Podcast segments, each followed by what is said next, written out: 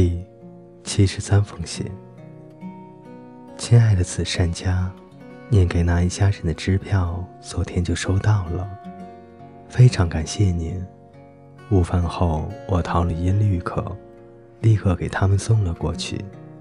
您真该看看那女孩的表情，她喜出望外，大大的松了一口气，看起来似乎变年轻了许多。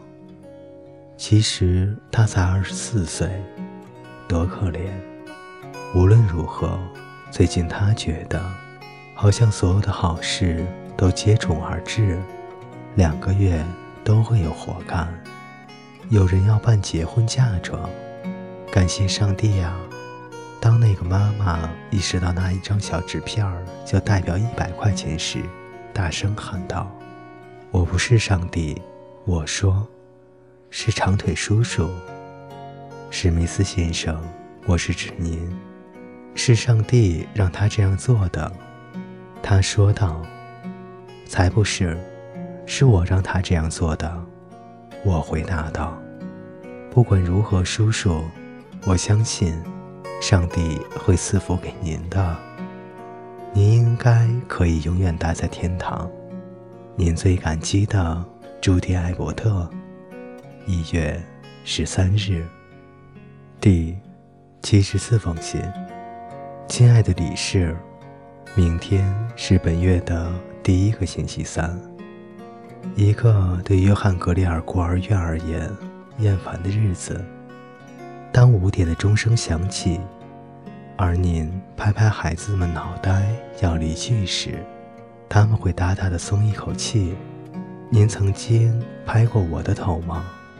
我想没有，我印象中只有胖理事，请转达我对孤儿院的问候，拜托您，真挚的问候。经过四年生活沧桑，再回想起以前，心中升起了一股暖意。刚上大学时，我曾经为自己剥夺了所有其他女孩子的童年而感到悔恨。现在，我一点也不觉得了。我将之视为一段不寻常的人生经历，使我能站在一个旁观者的角度审视生命。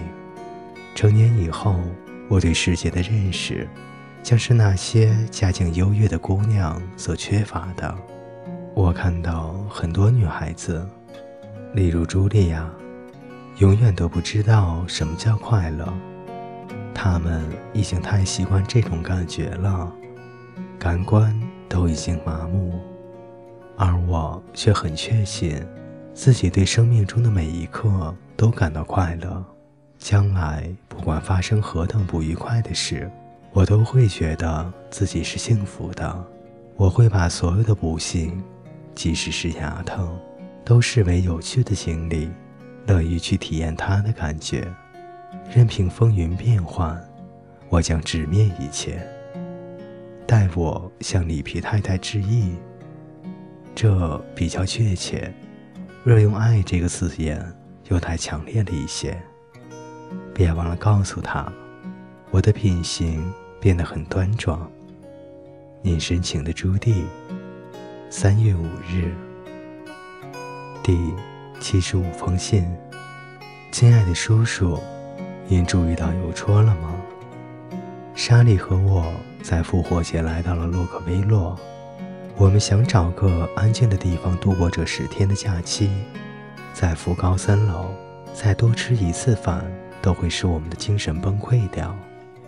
与四百个姑娘在同一个餐厅吃饭，简直是受罪。声音如此嘈杂，以至于听不到对面人的讲话。除非把两个手变成话筒，放在嘴边大喊，这是真的。我们爬山、谈天、读书、写作，好好休息了一番。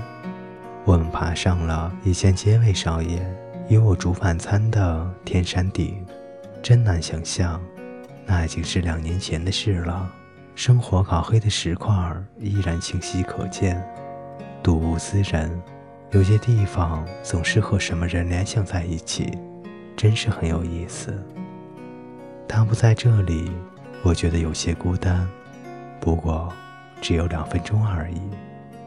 您猜我最近有什么新的活动？叔叔，你一定会认为我太执着。我正在写一本书，三个星期前就开始着手了，进度非常快。街尾少爷与那个编辑说的对，只有写自己最熟悉的东西，才能够写得最好。这次我写的是我非常熟悉的事物，非常非常的熟。猜猜背景是哪里？是约翰·格里尔孤儿院，而且这故事很好，我真的认为很好。写的是一些日常的生活琐事。我是个现实主义者，放弃了浪漫主义。不过将来我自己冒险生涯开始后。我会回到浪漫主义去的。这本新书一定得完成，而且要出版。你等着瞧吧。